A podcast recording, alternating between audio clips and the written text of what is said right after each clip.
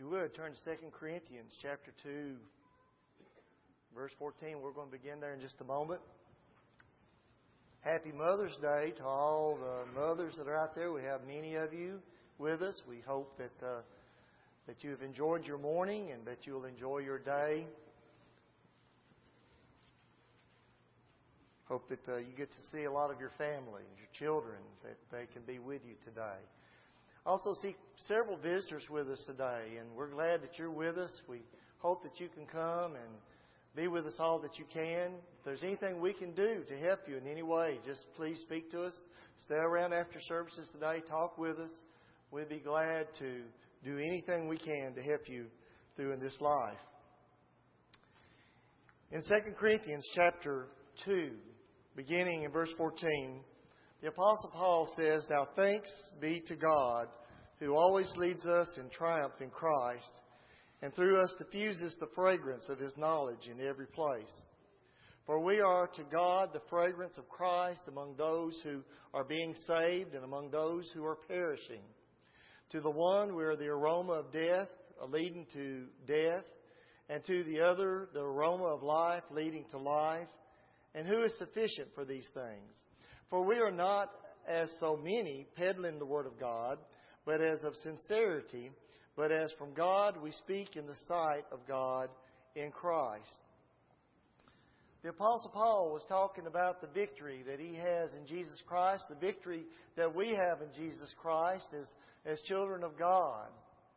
And he talks about the things that, that's so wonderful in our lives. He was thankful for this victory. But he tells us also that that we as Christians, we have a fragrance. Just as many of you are, are wearing those little flowers this morning, some of you are doing that, and we have that fragrance that, that's like a, from a flower. It's a good smell that, that we give to others.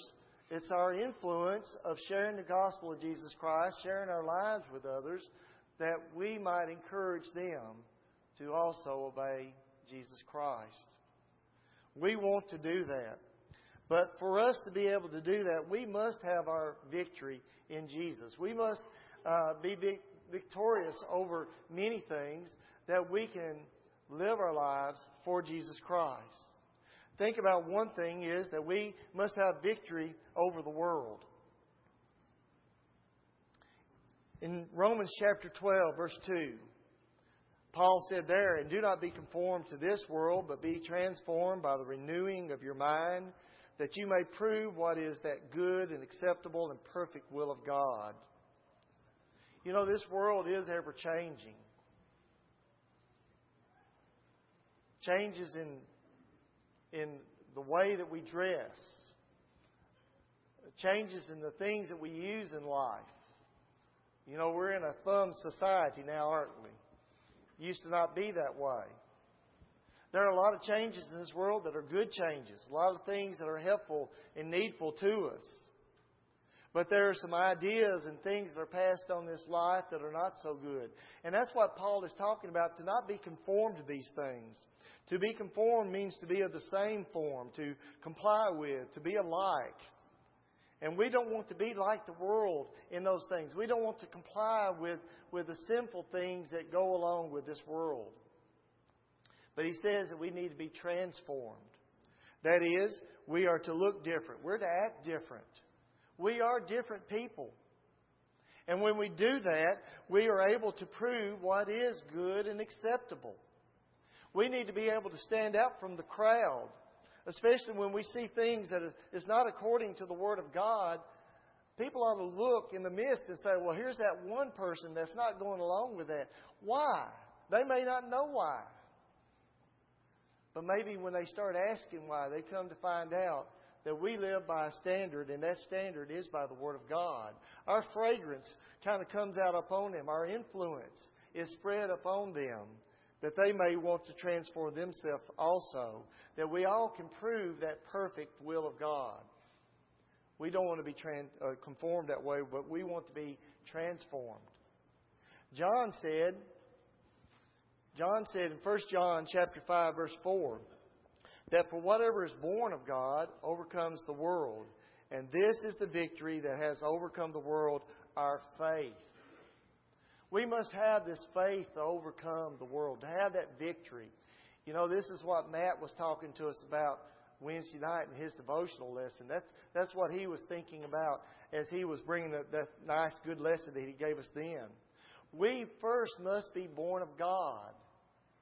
That is, that we have heard the Word of God, we believe the message of the gospel, and when we believe that message, we repented of our sins, we confess the sweet name of Jesus, we're baptized into Christ, that we're born again into a new life.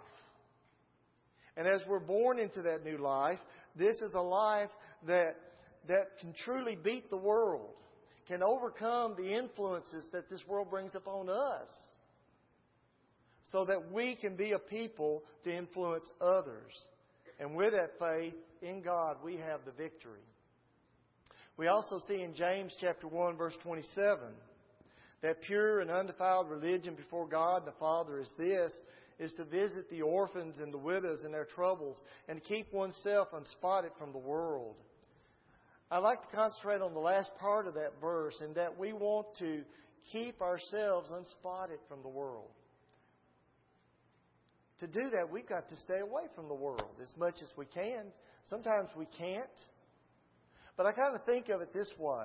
I kind of think about here's someone that uh, we are going to a wedding or maybe it's to a funeral, or maybe it's to some kind of a celebration in which we need to really dress up nicely.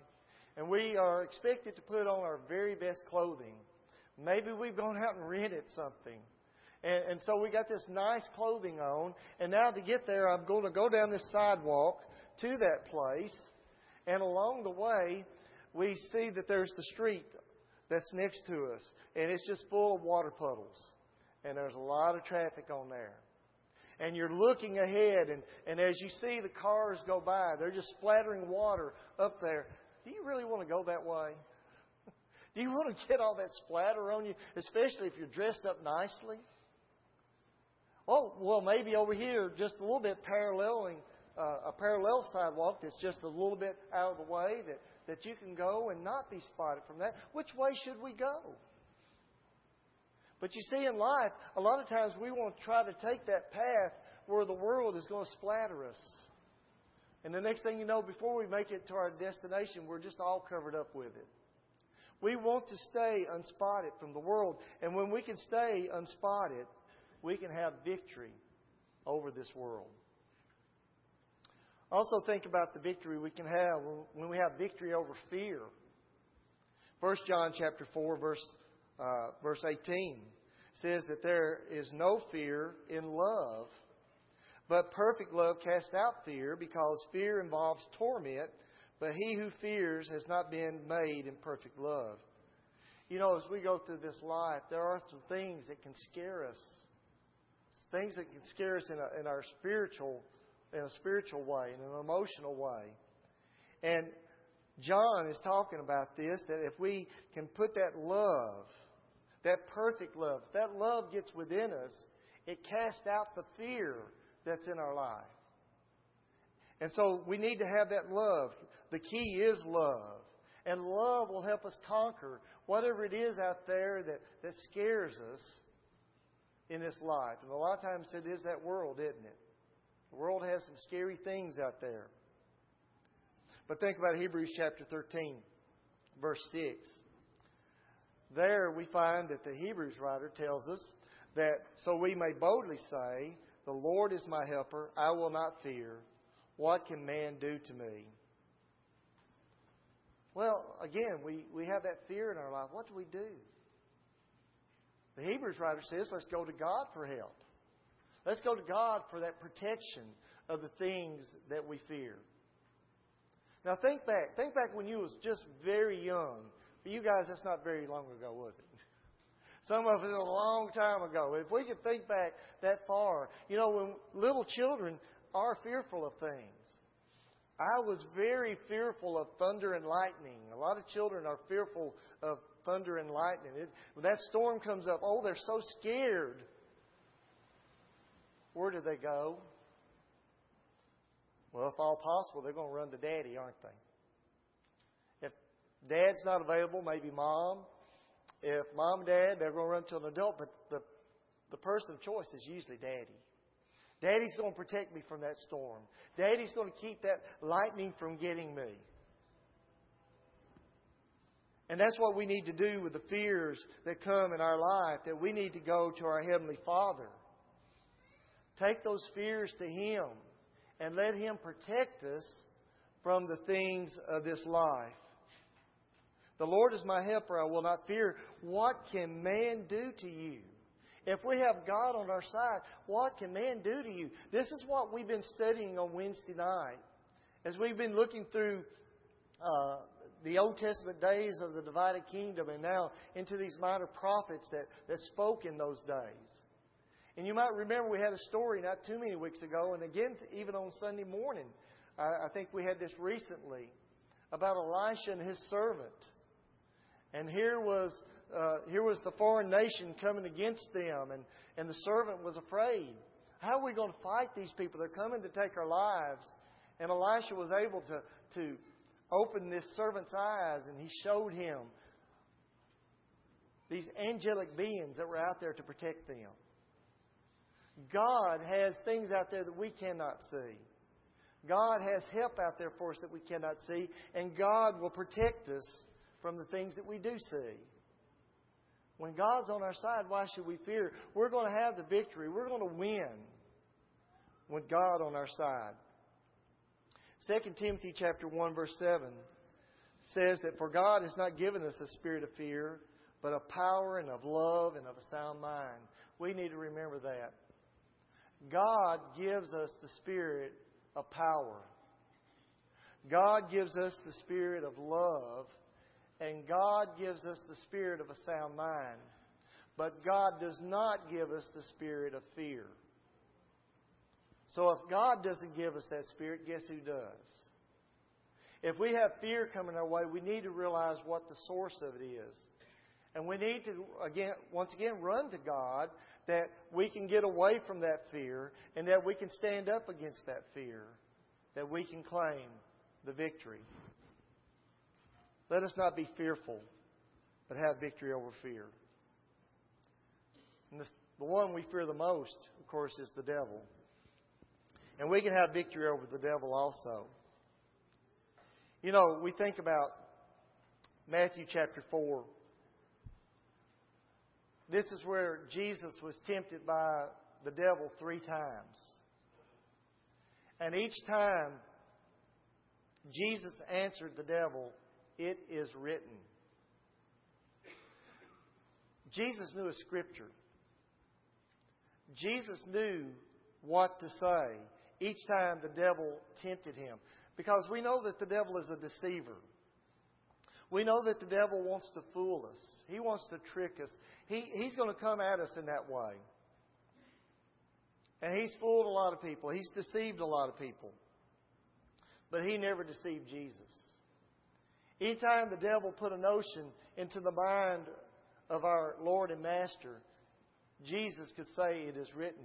And I can assure you that even though the scripture tells us that he said this three times, I'm sure that the devil approached him on many other occasions, maybe not recorded by our gospel writers. And whether Jesus said it is written or thought it is written, he knew what the scripture said. And he was able to counteract against the things that the devil would bring. Jesus knew what these scriptures also meant. He knew what they meant in context, where he can stand against the trickery of the devil. So John says once again in 1 John chapter 2 verse 14 he says I have written to you fathers because you have known him who is from the beginning I have written to you young men because you are strong and the word of God abides in you, and you have overcome the wicked one. John is writing to some people who he says they were strong. They knew God.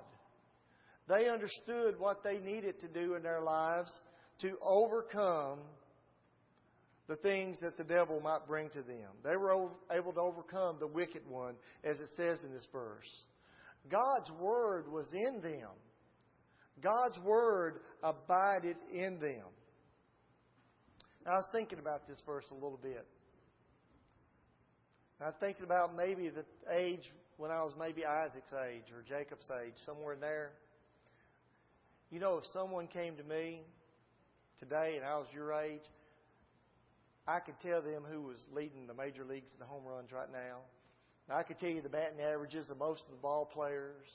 And I could tell you all these. I was just like a statistical genius. I kept up with it every day. I could tell you the records that were going on in football during the football season and in basketball, who the scoring leaders were and, and who was the hot team and how many games behind uh, the Braves might have been behind whoever. I could tell you, uh, you know why I knew that? I just studied it. I just was constantly, and this was before Sports Center. and I was watching all those things, and it abided. I could tell you all about it. Now, how does the Word of God abide in you? Same way, isn't it? We've got to be consistently and constantly reading it, studying it, thinking about it. And that way, when we come up to somebody, we can tell, tell you all about it. Someone, you know, they ask us about, well, you worship different over there you can tell them about it. Yes, this is what the Scripture says. Uh, in fact, you go right over to the Scripture and it, it tells why we don't have a piano up here. Oh, this is why we worship and uh, we have the Lord's Supper every Sunday. This is why we do that. Well, why do y'all do this and so? Well, this is why. I can we turn over to the scripture and we, we show them that. Well, why do you stand against a certain thing that people do in this life? Well, because the Bible calls it sin. Let me show you where that's found, and, and you can show them what it is. Well, you people are really big about baptism. That's right. Let me tell you why. And we can just open it up and, and we can tell them about it. Because the Word abides in us. And we're able to overcome the devil because, uh, you know, you've heard of playing devil's advocate. Well, some people are doing that for real. I mean, they are the devil advocate, and they're they're trying to get us twisted around and and and to believe other things. But that's not going to happen if the Word abides in us. When we're strong and we know God, we'll have victory over the world. We'll have victory over fear we'll have victory over the devil. We'll defeat all these that come against us. Let's think about as we close our lesson this morning what Paul also said back in 1 Corinthians chapter 15, beginning in verse 53. He says, For this corruptible must put on incorruption and this mortal must put on immortality. Let's stop there just a second. This is a, a corruptible body. We, we are going to be corrupted physically. And there's going to be some things that corrupt us spiritually. And, and we are mortal beings. We're going to die someday. Don't we want to be incorruptible? Don't we want to put on immortality? Verse 54 says, So when this corruptible has put on incorruption, and this mortal has put on immortality, then shall be brought to pass the saying that is written, Death is swallowed up in victory. Death is not a happy time.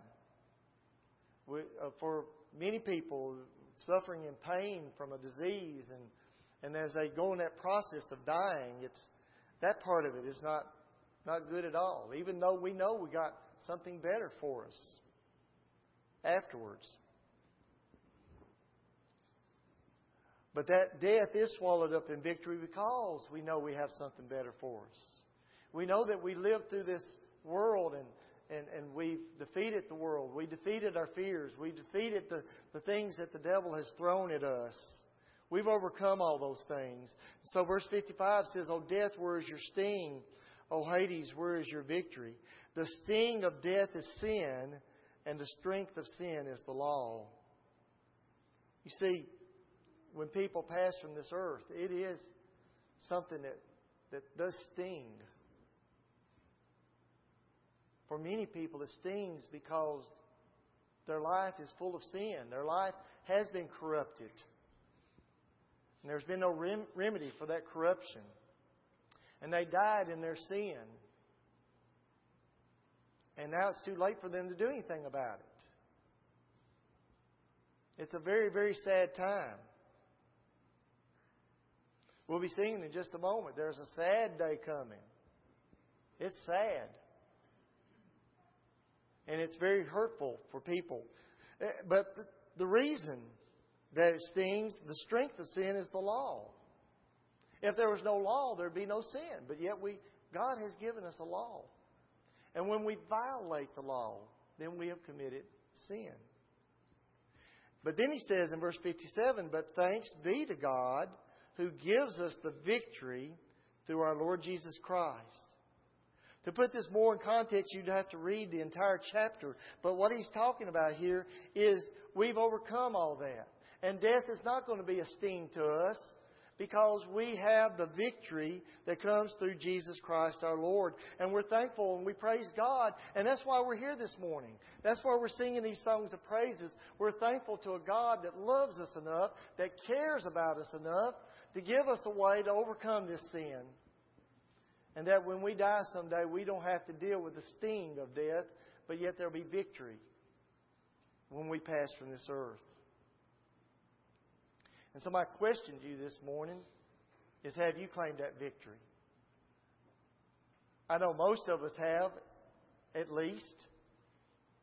And, and we're, we're ready for that day. We're looking forward to that day, meeting God in judgment. But there may be some here who have not.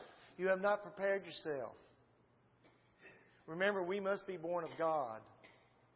We must believe that Jesus is God's Son, repent of our sins, and, and put on the Lord in baptism to wash away the sins that's in our life.